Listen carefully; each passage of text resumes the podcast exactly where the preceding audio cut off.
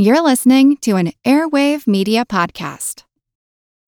When you need mealtime inspiration, it's worth shopping Kroger, where you'll find over 30,000 mouthwatering choices that excite your inner foodie. And no matter what tasty choice you make, you'll enjoy our everyday low prices, plus extra ways to save, like digital coupons worth over $600 each week. You can also save up to $1 off per gallon at the pump with fuel points. More savings and more inspiring flavors make shopping Kroger worth it every time. Kroger, fresh for everyone. Fuel restrictions apply. This episode is brought to you by Shopify. Whether you're selling a little or a lot, Shopify helps you do your thing, however you cha-ching. From the launch your online shop stage, all the way to the we just hit a million orders stage. No matter what stage you're in, Shopify's there to help you grow. Sign up for a $1 per month trial period at shopify.com slash special offer, all lowercase. That's shopify.com slash special offer.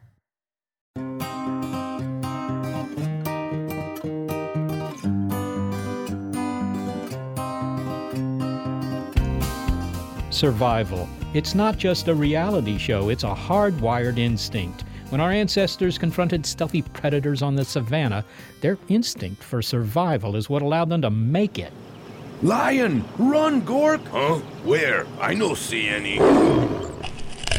Or not. Okay, some dropped out of the gene pool, but for the rest of us, the instinct to endure remains tightly woven into our DNA. Every day is a fight to make it to the next day. Sure, the challenges take on a different cast in today's world, but still, to survive means to struggle. Where is that sushi truck? My lunch hour is only an hour and a half, and I am starving. There are hardships, for sure. Hey, I ordered unagi. You gave me anago, and you're charging extra for wasabi? Yes, survival is hard, but in the next few decades, we might face new challenges for survival in a world that is far away, bitterly cold, and relentlessly hostile Mars.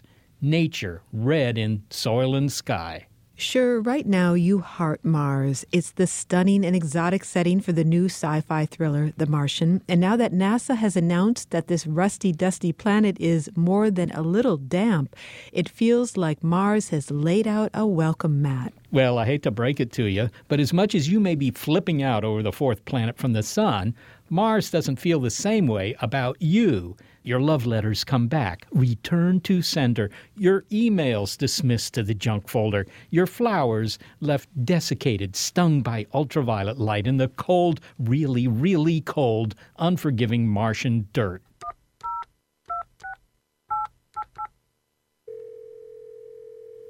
Hey, Mars, it's me again.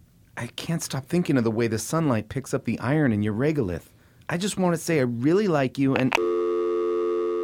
This is an unrequited love story, even with the discovery of liquid water, the seductive panoramas of Ridley Scott's film, and the perception that we might just run into Matt Damon if we visit.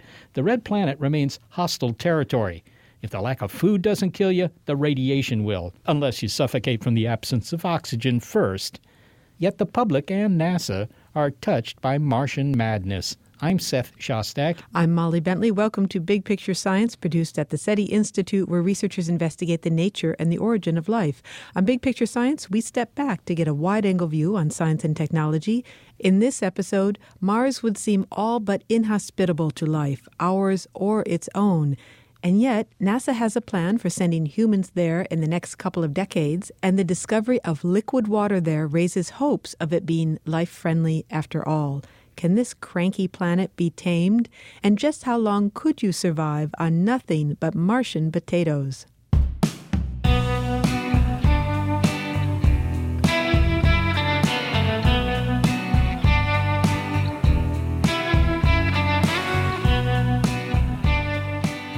Andy Weir joins a long list of science fiction writers preoccupied with the red planet, but his book offers a twist. You may recall how in The War of the Worlds, H.G. Wells imagined Martians taking over the Earth.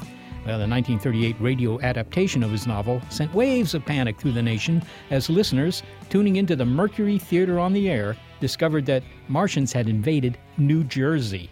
And since then, the idea that Martians might come to our home planet for nefarious purposes has become a reliable conceit of Hollywood. Now, a new film envisions not Martians invading Earth, but Earthlings invading Mars. The film, The Martian, based on Andy Weir's novel, is set in a not too distant future when we've sent humans to Mars successfully.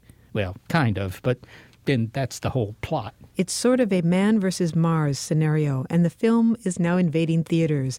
It stars Matt Damon, is directed by Ridley Scott of Alien and Blade Runner fame, and so is a far cry from its inchoate origins as a series of blog posts by a computer programmer.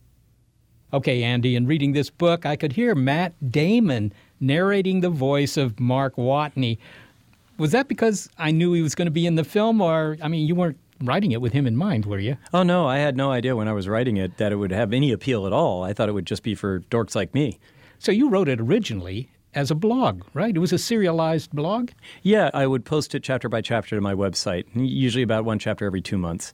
And uh, what was the readership? I mean, in terms of the size of the readership? Based on my mailing list, it was about 3,000 people. And I'd accumulated those readers over 10 years of writing short fiction and comics and stuff. So this is not the first uh, fiction you've written? Oh, no, not at all. It's just the first one that was worth publishing.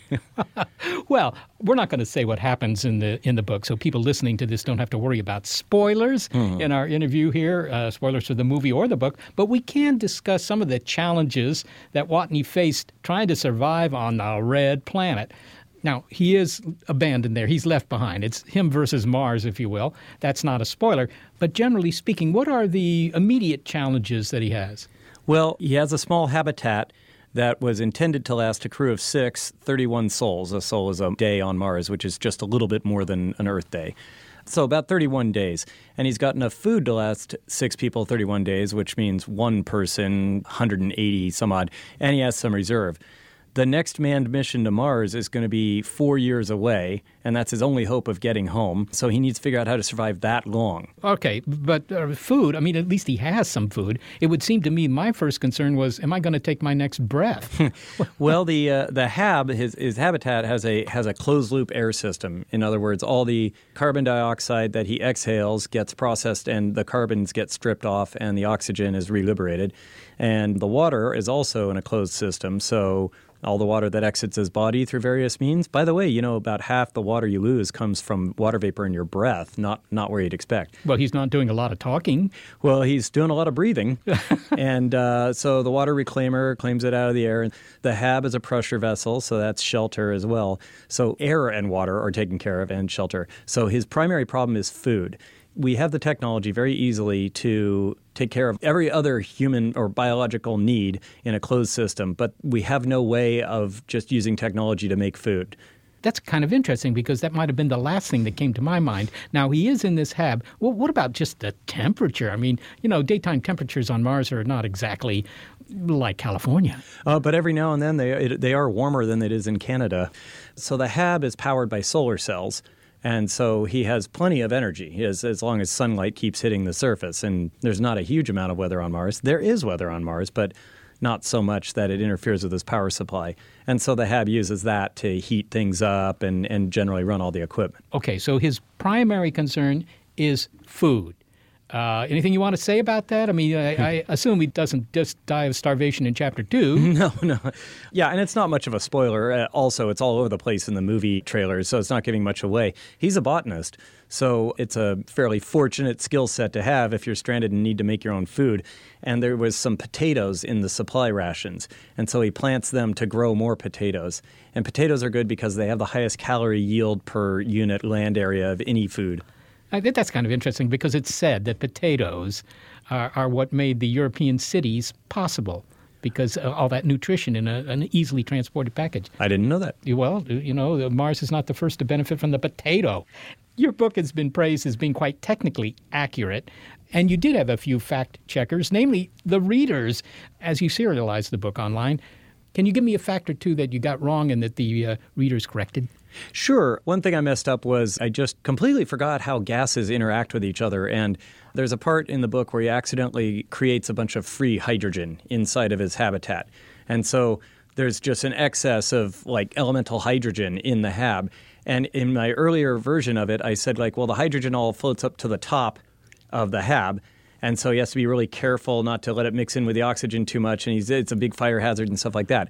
And I immediately got email from chemists and you know high school students who you know is like, no, it doesn't work that way. Gases uniformly distribute within their volume, so there'd be as much hydrogen at the bottom of the hab as there was at the top. And so I rewrote that part to be accurate. That's one example. If you just had one spark, that that would have combined all the hydrogen with the oxygen, right? Right. Yeah. That's that's the problem. And, and yeah. it would have been a dramatic end. I understand that you developed a computer program to calculate all the orbital trajectories of the spacecraft in your book. Um, why was that necessary? Is anybody going to notice if they were wrong? Well, I'd notice. And uh, it was important to me. Also, orbital dynamics is a thing that I consider fun. In actually doing a normal point acceleration orbital dynamics is not that hard. It seems like it's super hard, but you don't actually need anything much more complicated than algebra to do it. But Hermes, which is the name of their interplanetary vessel, is powered by ion engines, so it has a very small acceleration. It's about two millimeters per second per second, but it's happening constantly.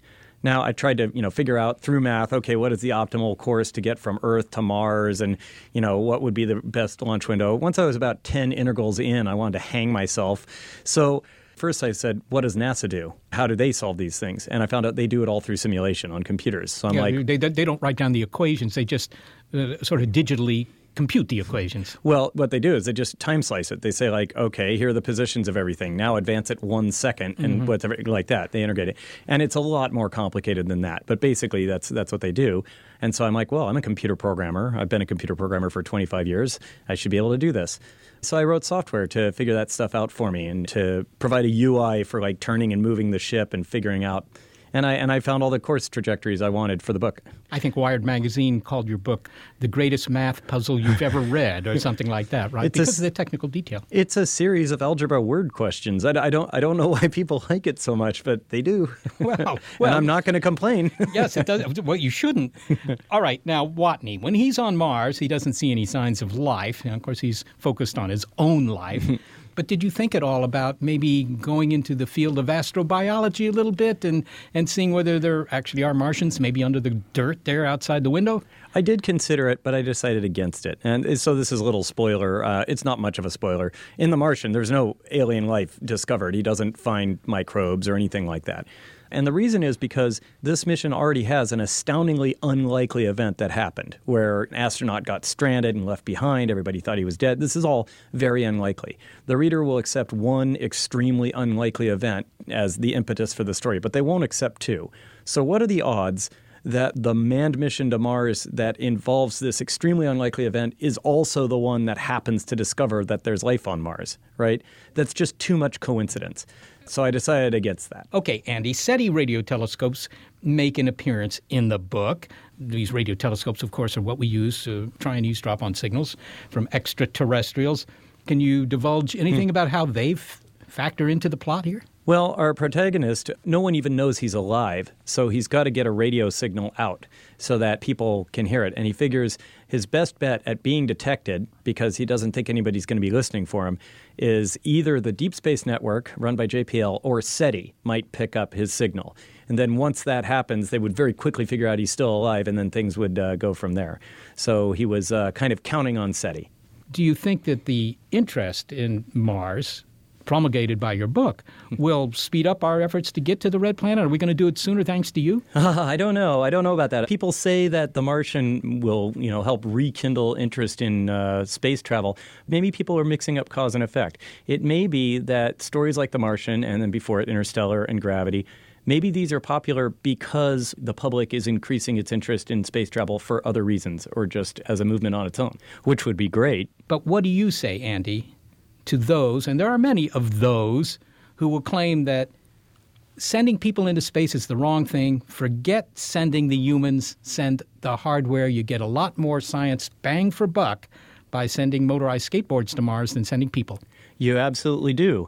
So if your objective is purely scientific understanding, then you're much better off sending robots. Actually, if you want scientific understanding of Mars, the very best thing you could possibly do is send a whole bunch of rovers to Mars and then put humans in Mars orbit. It's much easier to put humans in Mars orbit and bring them home than it is to actually land them on the surface and bring them home. And then if you have humans on Mars orbit, you have zero latency communication between them and the rovers, and they can remote control them like RC cars, and they would be almost as effective as having a human on the surface. So if your objective is pure science, that is probably the best way to do it. However, that's not my objective. My objective is I want there to be a self sustaining human population somewhere other than Earth because 25 years as a computer programmer has taught me the importance of backing things up. And as long as we're all on one planet, we have a small but non zero chance of extinction. When we're on two, then there's almost nothing that can wipe out our species. So, Andy, you're selling insurance. I'm selling insurance. Andy Weir, thanks so very much for joining us. Thanks for having me. Andy Weir is the author of The Martian really some surprises in there because he points out that the real technical challenges of having people on Mars is not what you'd think. It isn't the lack of oxygen or the, the lack of water or even the temperatures, which are so cold, but as Andy pointed out, warmer than Canada. Well, at least some parts of Canada. But the, the food is the problem because all the other stuff you can fix by taking water out of the ground and breaking it up. But food, well, that's a little harder.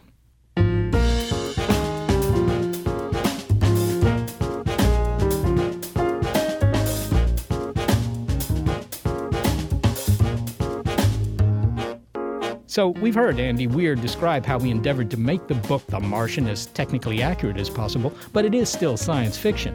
A NASA scientist who was on the set of The Martian will sort out fact from fantasy in the film for us and how it stacks up to the agency's own plans to send humans to the Red Planet. It's cold and unforgiving, and yet we still want to go there. We're smitten with Martian madness on Big Picture Science.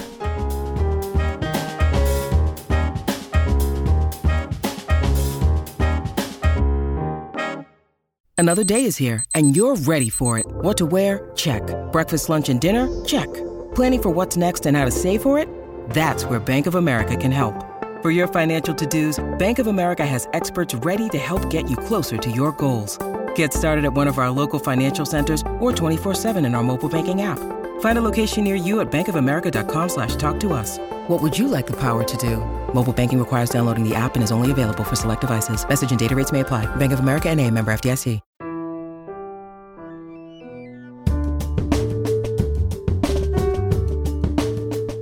NASA is very good at two things going into space and promoting the idea of going into space. No public relations naive. The agency knows a ripe promotional opportunity when it sees one. The film The Martian is plumb perfect. It overlaps with the agency's current goals for designing a mission to send humans to the red planet. And so NASA got involved. In the film, the missions to Mars are part of NASA's Ares program. In reality, NASA doesn't have a mission yet, but research into the human exploration of Mars is underway.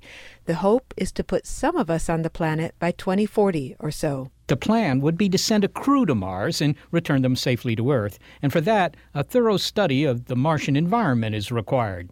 Jim Green is director of NASA's Planetary Science Division. His office is at NASA headquarters, and he was a science advisor to the film. This is one Martian movie that doesn't have NASA scientists rolling their eyes at the implausible situations often depicted in sci fi. No ray guns or faster than light travel here. The film is praised by the agency for being technically and scientifically accurate, but it's not a documentary about our going to Mars. Dr. Green reminds us that the film is still science fiction, remarkably plausible science fiction. The look and feel is wonderful. It's still science fiction. And when I go to a movie, I always check my science at the door and go on in and enjoy it. Okay, but I mean, this is something that could conceivably happen. It's not like falling into a black hole and coming out the other end. Well, in a way, you have to realize that NASA would never leave anybody behind. And the initial premise of the movie is a little off. You know, the sandstorm or what we call a dust storm on Mars is so intense that causes the initial problem. We wouldn't have that on Mars today. Well, we'll get back to that, but the premise of this story is that the astronaut Mark Watney is stranded on Mars. He needs to find a way home. and this is, of course, assuming that trips to Mars are indeed two way tickets. Is that always NASA's situation? Because there are companies out there, there are private initiatives that would take you to Mars on a one way ticket.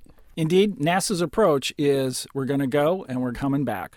Now, the Ares 3 crew, the one that Mark Watney was part of, use an MAV, and I think that stands for Mars Ascent Vehicle, to get off the red planet. Is that how you would really do it? I mean, a small rocket to reach an orbiting large rocket? Is that the way you get back from Mars? Actually, that's a perfect way to do it. A Mars Ascent Vehicle is uh, one of those things that we're planning right now to build to bring samples up to orbit, for which then they'll be captured and brought home.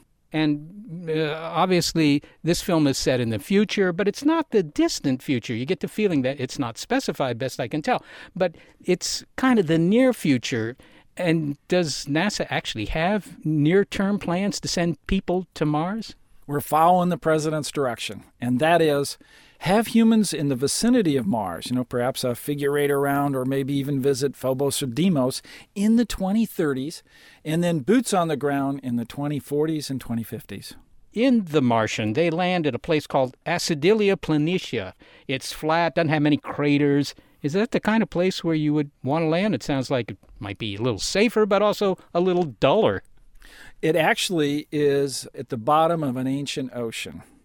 There may be some aspects about it that we might want to learn about. It is a beautiful place to be in the book because it's very conveniently located to several things that Mark Watney needs and gets access to. So it is an integral part of the book. Obviously, The Martian was not filmed on Mars, and probably not in a studio in Arizona. Where was it filmed, and do you think it accurately depicts landscapes on the red planet? I mean, it's you know, are the visuals really what Mars would look like?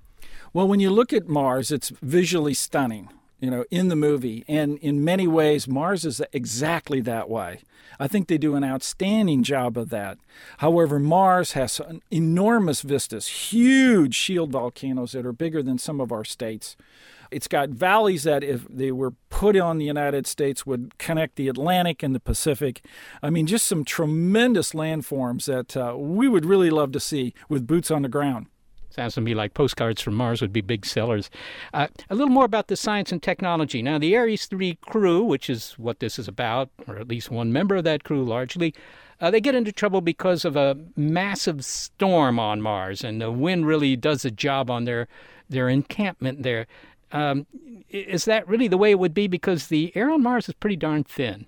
Yeah, the air on Mars is very thin in the sense that the pressure is about half a percent here of the Earth's. And so, consequently, even a 120 mile an hour wind on Mars, which it can be that high at times, wouldn't straighten an American flag. However, it does kick up very talcum powder like dust, which then reflects the sunlight and makes the middle of the day look like the middle of the night. That does happen on Mars. Mark Watney uh, creates water on Mars by burning hydrazine to separate the hydrogen from the uh, nitrogen, and then he has the hydrogen ignite in an atmosphere that contains some oxygen because he needs that to breathe. Now that sounds explosively dangerous to me. I'm, I remember when my chemistry teacher would take Coke bottles filled with hydrogen and let them combine with the oxygen in the room, and it was a big bang. Is that the way NASA would do it? Well, I think in the film you'll see that's exactly what happens. But there are so many resources on Mars now that we're learning about today that actually are very exciting. For instance, Curiosity is finding there's a lot of humidity in the air. In addition to that, there's a lot of water trapped in the soils than ever imagined.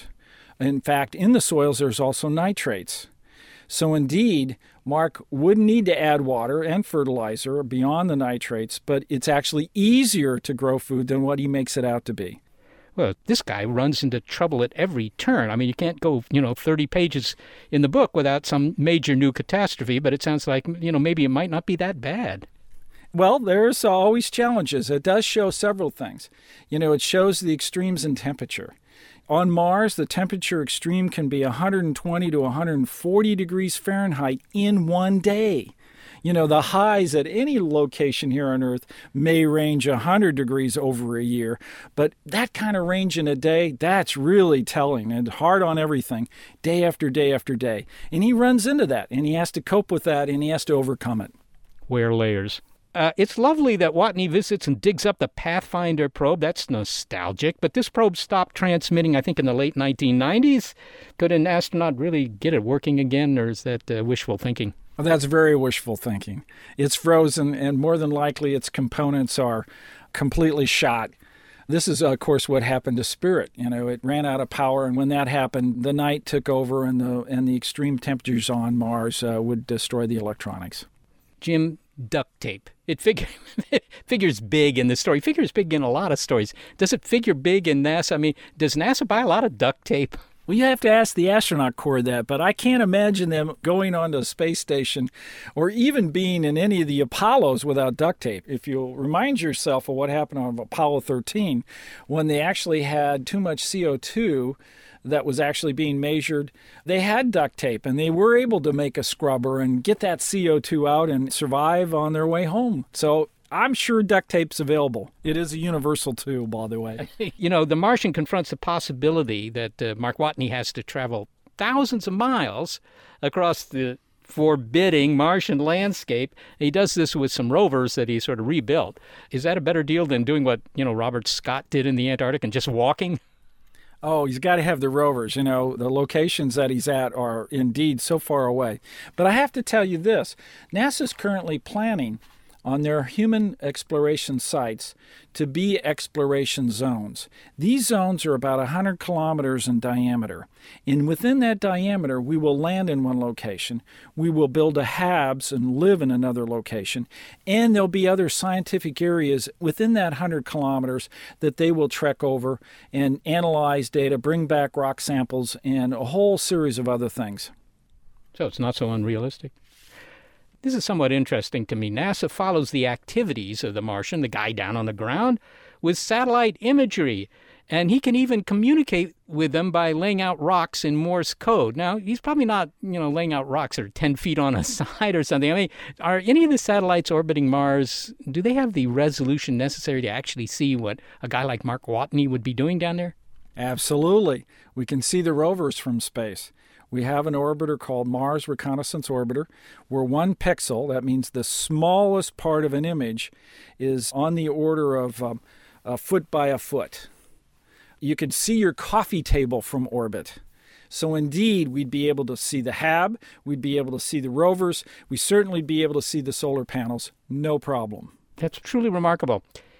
Finally, Jim, you're NASA's planetary science director. I sometimes think that the first part of the 21st century now, in other words, is like the first part of the 16th century, where we had one generation that mapped the Earth. And now I think our current generation is going to map the solar system. They've already, you know, gotten pretty far with that.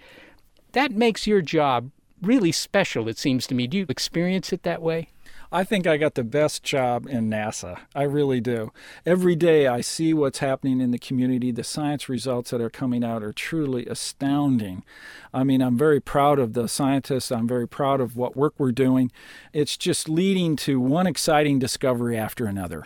Jim Green, thanks so very much for speaking with us. My pleasure. Thank you, Seth.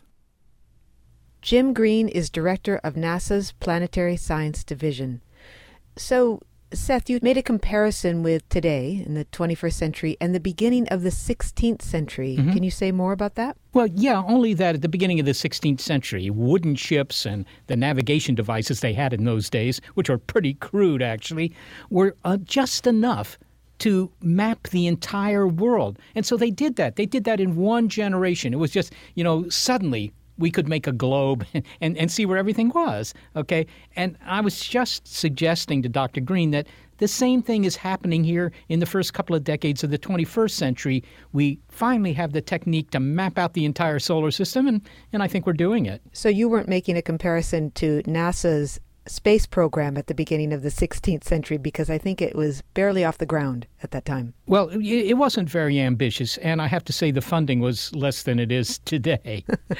well, okay, as we imagine the kinds of sacrifices we'd have to make to survive on Mars, of course there are many, and one of the biggest is is food. You may not wonder where your next meal is coming from, but that's because we have farms on Earth and yeah, NASA provided Mark Watney some nice eats as freeze dried food packets, but eventually he's forced to improvise by growing and then living off potatoes. I'm frying up some delicious hash browns. It's not a spoiler to say that potatoes are part of the plot of The Martian. It comes up early in the book and it's featured in the movie trailer. And so we feel we can talk about it now.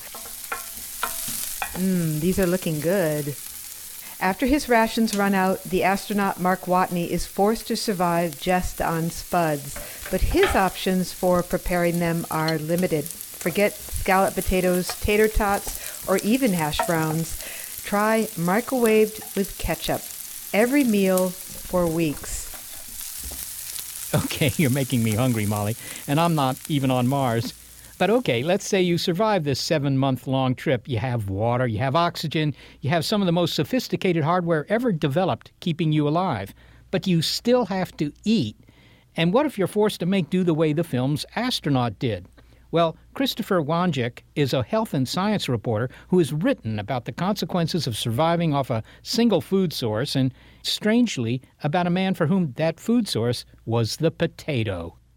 Chris, in The Martian, the astronaut Mark Watney eventually is forced to live off potatoes and just potatoes for months at a time.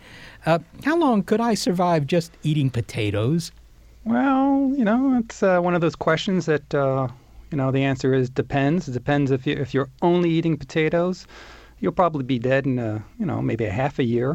I would. What, what, what would happen to my body? I mean, well, if you got nothing else coming in, Potatoes lack a few things you kind of need vitamin A, you'll eventually go blind, uh, vitamin E, you're going to have nerve damage.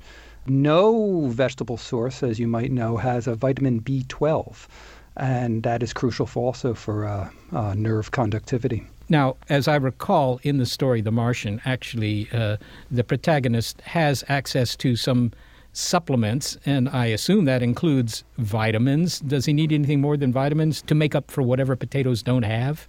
Well, I'd be curious whether he has fat. Fat is uh, essential, and potatoes don't have it. Uh, unless, of course, you're deep frying them. But uh, I don't know if he has a deep fryer up on Mars. I see. So, but what's good about a potato? I mean, of all the things mm. that he could have could have mm-hmm. considered having there, I mean, uh, you know, sort of at the discretion of the author. That I mean, it could have been cabbage or celery or something like that. I figured potatoes are not the worst. What, what celery would be the worst? Yeah, right. um, no, I can think of some better ones, but potatoes. Th- th- there's a couple positive elements of potatoes. They're they're easy to grow and they're easy to store. Uh, that's about it. You know, that's why uh, you know the Irish depended on them in, in very trying times. Of course, they got wiped out because disease can affect them rather easily, so that's a downside of potatoes. Um, but there, there are modest amounts of many nutrients in there, but they're not particularly high in any particular nutrient, except for vitamin C, surprisingly, probably about as much as an orange. That's a real surprise. Really? Well, because I recall reading somewhere that it was the potato that made the cities of Europe possible. Suddenly, you know, you could get foodstuffs enough to support tens of thousands, hundreds of thousands of people because of the potato being, well, as you say, easy to grow and maybe fairly straightforward to transport. Uh, but it wasn't on the basis of the fact that this is the perfect food. No, it's it's a staple. It's a basic energy source. Uh, half the world relies on uh, rice. I mean, if you're going to send one crop to Mars, it shouldn't be potatoes. I can think of uh, several better ones. Uh, sorghum comes to mind, and uh, cassava. Uh, cassava is something that more than a billion people here on Earth eat. It's not particularly rich in nutrients, but it's incredibly easy to grow in poor soil, and that's what Mars is all about. And uh, the other interesting thing about cassava is being genetically engineered to have more nutrients in it, particularly vitamin A and vitamin E, to help these people that are chronically deficient in these vitamins. Uh, so you would think NASA would come up with some genetically engineered crop that could grow well in the Martian soil and also supply most of the nutrients that you need. Well, Christopher, mm. even if we could survive on the potatoes with some supplements that were kind of unnamed, it's got to be gosh darn monotonous to just eat potatoes. I mean, not fried with onions, not scalloped with cheese. Does that place a hardship on our system? I mean, is boredom part of the nutritional problem, or is it just psychological? Uh, absolutely. It will be a boredom issue. I can think of uh, two examples of this. One is in my own work with uh, a book that I wrote for the International Labor Organization called Food at Work, the way workers around the world have access to food. Did a case study in Antarctica, uh, McMurdo Station down there in Antarctica. And during the winter, you know, the six months of darkness, no flights are allowed in. So no more food supplies are coming in. And they are relying on entirely canned food and frozen food. And that food lacks a crunch. And these guys that I talked to down there, that really gets to them that lack of a crunch. And they actually built a greenhouse so that they could grow lettuce and crunchy things so that their body can feel the crunch. It's a real psychological lift, you know, to be eating just canned slop all the time. Uh, their morale was really low. So I think that's definitely going to be an issue there. I can think of the other uh, situation where this almost happened. I mean, there was that uh, guy out in Washington, the uh, Chris Voigt, his name was. He was a the potato spokesperson. he uh, oversaw the Potato Society out there in, in that group. It was a bit of a gimmick. He wanted to eat only potatoes for 60 days. And he did so, and the first two days everything was fine, but he was slowly regretting that he did this because it was so boring eating only potatoes. And he was frying them and doing different things with them 20 potatoes a day to get enough calories. But it was only potatoes. It was getting incredibly boring. I think it was hallucinating at the end, thinking his wife was a potato. well, maybe one sitting on the couch. Right. well, you know that really does beg the question, though, why why it is that our metabolism uh, requires this variety. Because you know, I'm thinking of cows out there in the landscape, and, and they just eat grass. What's going to be for breakfast tomorrow? Well, how about grass? And then lunch it'll be grass, and dinner it'll be grass. They don't, they don't seem to have any problem with these sort of monoculture diets kind of thing, and yet obviously they wouldn't work for us. Uh, that's an interesting point I never thought about before. I guess every animal is, is different. Um, cows chew their cud and, and produce something in one stomach that uh, creates more nutrients that they can redigest. So every animal does their own thing in that regard. All humans really need is protein, fat, and, and a bunch of uh, nutrients. Hmm. You know, I think what's, what makes us uniquely human, of course, is our brain. And it's our brain that is requiring such uh, a unique set of nutrients, B12 being one of them. This is actually evidence that prehumans were not vegan because it would be impossible to evolve a human brain on a vegan diet without the access to B12. And a lot of these other uh, fat soluble nutrients, um, such as A and E, also go along with nerve and uh, neural development. So I think being uniquely human with our brain uh, up the ante with our nutritional needs. So, if there is one food that uh, you could eat to survive, what would it be? Well, people don't think this way, and it would probably be pretty hard to get it on Mars, but it would be the whale. Of course, the Inuit in the northern parts of the uh, of the world. Sometimes they live entirely on uh, marine animals, and whale in particular uh, whale will have obviously the B12 you need because it's an animal product. But depending on what parts of the whale you eat, including undigested parts in the whale's own digestive system, you could get every single nutrient you need. The whale, the perfect food. That's right. maybe, maybe, maybe, maybe not the, the right thing to say these days. Right. I'll be getting letters on this one. Christopher Wanjek, thanks so very much for speaking with us. Thanks for having me. Christopher Wanjek is a health and science reporter. Well, to grow potatoes or any kind of food, you need water. And now it turns out that Mars may be better able to help us out with that. Details of the discovery of the liquid stuff on the red planet next. It's Martian Madness on Big Picture Science.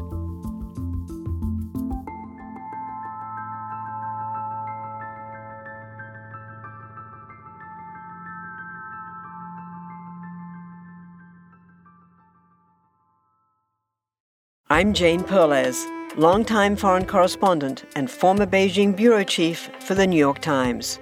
I've been a foreign correspondent in lots of places Somalia, Indonesia, Pakistan, but nowhere as important to the world as China. I mean, China is not dropping anti democratic paratroopers into Montana. But of course, we did see things like the weather balloon slash spy balloon riveting the whole country for a week. This is Face Off an eight part series in which we'll take you behind the scenes to key moments in the tumultuous US China relationship. We'll speak with a diplomat, a spy, a tech reporter, a US admiral, even Yo Yo Ma. Plus, my pal and noted China historian Rana Mitter joins the conversation.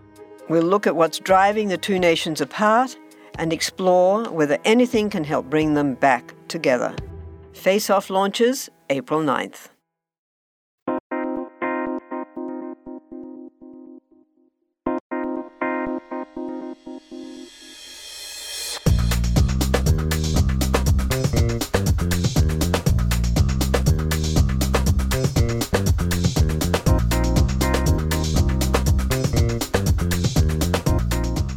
The satirical paper The Onion recently captured a certain public fatigue with a fanfare around NASA press conferences.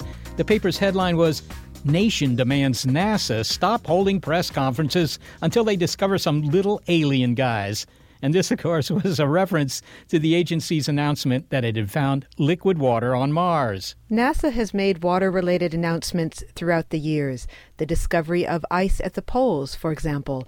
So while it may seem that the latest discovery might be all wet, it truly is different. Scientists have, for the first time, confirmed that liquid water flows on Mars. And to our knowledge, if you want to discover some little alien guys, finding a pool of water is encouraging. Okay, Mars is not suddenly a tropical paradise. It's still cold. It still only has a thin, unbreathable atmosphere. And as for water, well, we're talking about small streaks of damp dirt, not pools of standing water. And it's very, very salty water. Still, these features have not only fueled more speculation about Martian life, but they've also provoked discussion about how we might find it. Because it's been a NASA mantra for a very long time in the hunt for life follow the water. The high resolution camera on NASA's Mars Reconnaissance Orbiter spotted thousands of dark streaks descending along slopes of craters and mountains. The streaks changed with the seasons. They got longer during the summer and faded as the temperatures cooled. Jim Watzin is the director of the Mars Exploration Program. He works at NASA headquarters, and he explained these puzzling streaks, known as recurrent slope lineae. So these are streaks of moist soil that work their way down the hillside. So lineae being a line, recurring being the fact that these uh, show up every summer and then disappear in the wintertime. So they recur season after season as you go through the years. And of course, slope it's on the hill. So these are, if you will, long fingers of uh, what look like dark dirt to the orbiters, but are in fact caused by water that's, well, I mean, uh, is it on the surface or is it, you know, just an inch below the surface? Do we know? We don't know how deep. It certainly penetrates to some depth. It's the emergence on the surface is what we're observing from the reconnaissance that we're taking from the uh, orbiter. Are there a lot of these lineae? I mean, I've seen a couple of photos. They've been around for years, and people have been pointing at them and saying, well, this is interesting. Is there more than a handful of these things?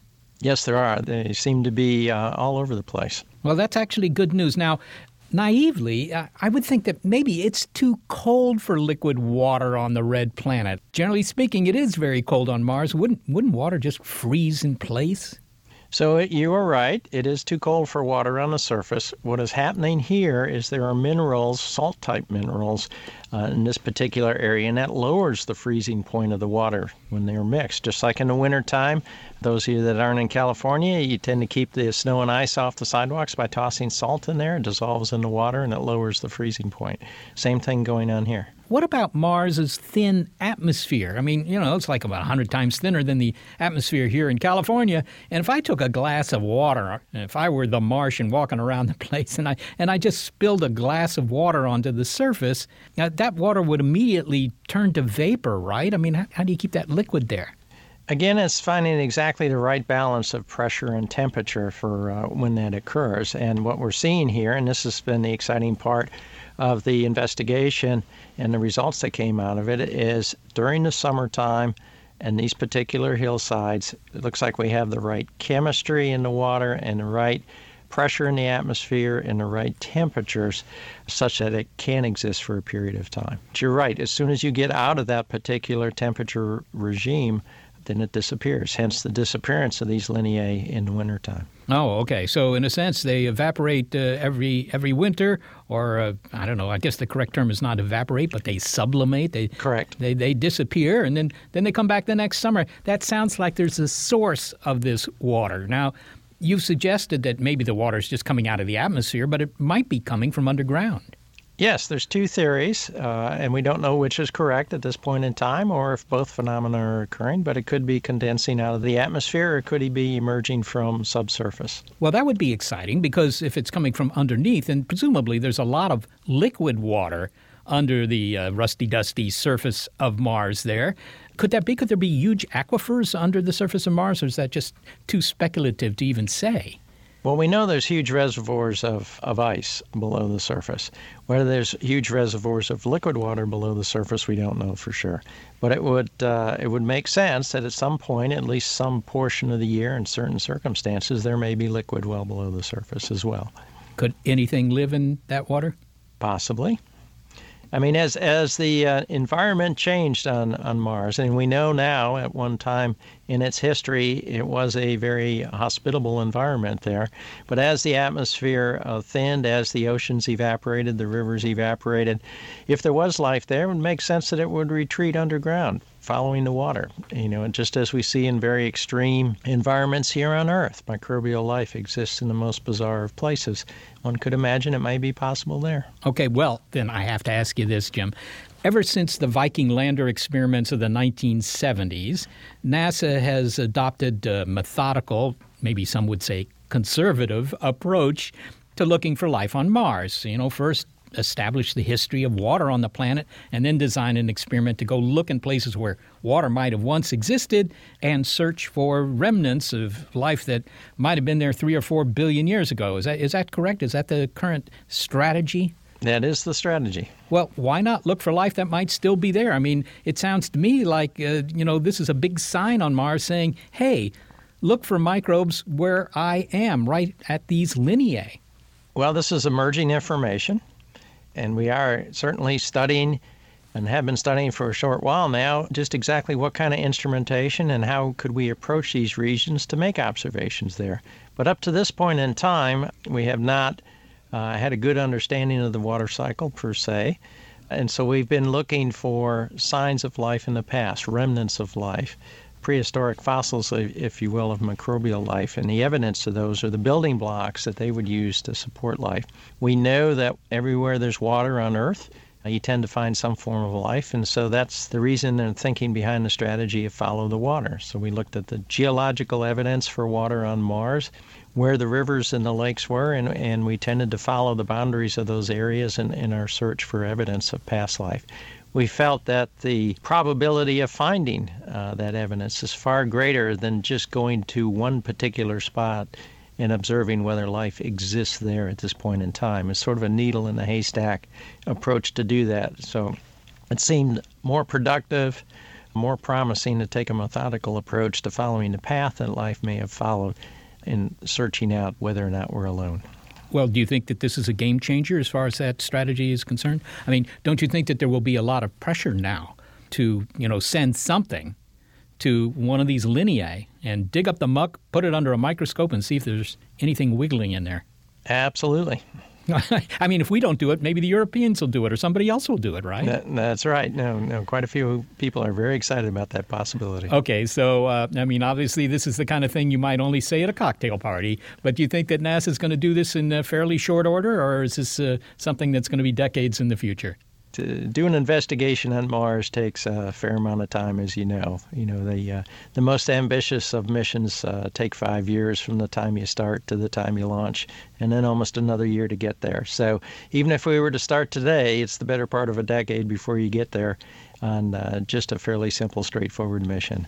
A mission to go to one of these areas is certainly more complex and demanding, and we have to expand our capabilities and some of the technologies we use to make sure that we can access these areas. Keep in mind, these are on slopes. These aren't on the flatter regions that we're able to drive our rovers on now. These are on slopes and hillsides. So we're going to have to do a little bit of mountain climbing in order to access them. Well, Jim, you know, we're talking about timescales here of years, maybe even a decade, and yet in the novel and film The Martian, NASA reacts to a challenge, in this case, an abandoned astronaut, in a matter of months. So it sounds like if you build a fire under the agency, they can move fast. So what do you, what do you say to that?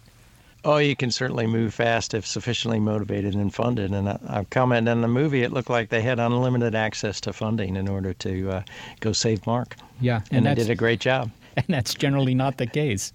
generally speaking. Do you, do you figure this is going to help NASA's uh, Mars exploration initiatives? Oh, I think so. Anything that brings the public eye to uh, to exploration and uh, shows just what the potential is there for society, for our curiosities, and, and for the fundamental questions are we alone and, and how can I get out there and explore? I think it'll do great. Jim Watzin, thanks so very much for speaking with us. My pleasure. Jim Watzin is the director of the Mars Exploration Program. He's at NASA headquarters. So here it is Mars, which has figured in more sci fi than any planet other than Earth, still has this power to beckon us, and the spectacular visuals of The Martian will allow us to experience, even if only viscerally, the incredible thrill of being there. It's a spectacular setting, but make no mistake, I mean, compared to Mars, the hostile places of Earth look positively benign. It's trying to smother, starve, and freeze Mark Watney, and there's nothing unrealistic about that.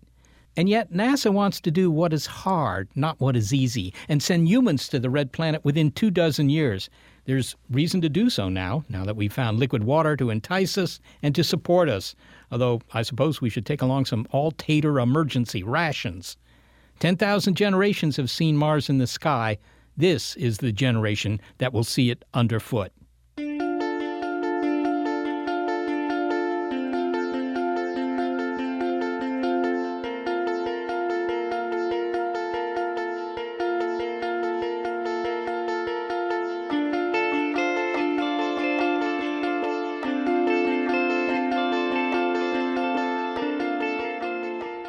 Thanks to the talent that has to deal with more than a little madness to help produce this show, Gary Niederhoff and Barbara Vance. Also, thanks to financial support from Rena Shulsky David and Sammy David.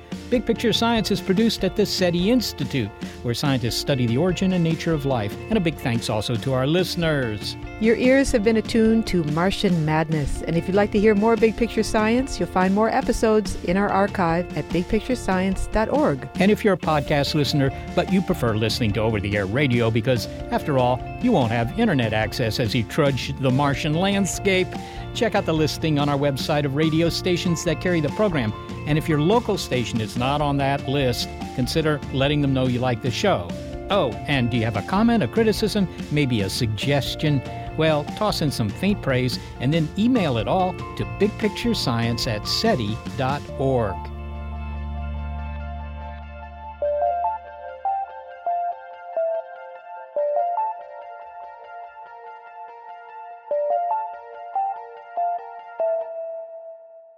Okay, Mars, don't hang up. I wrote you a song.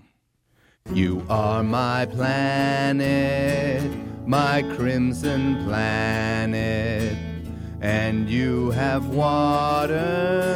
Oh, yes, it's true. I'm pretty sure that we have a future. Potatoes will soon grow on you. Hello? Took me like a month to write that. Get ready to geek out. The Wired Science Podcast explores all the latest and greatest in science everything from strange diseases and biological breakthroughs to interesting tech and mysteries in outer space.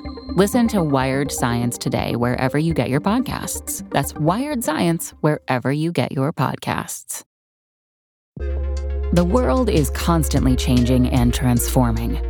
Cut through some of the noise with What's New with Wired, a podcast that goes in depth on the latest news and technology and culture. Their award winning journalism will help you make sense of what's happening in the world. Listen to What's New with Wired wherever you get your podcasts. That's What's New with Wired wherever you get your podcasts.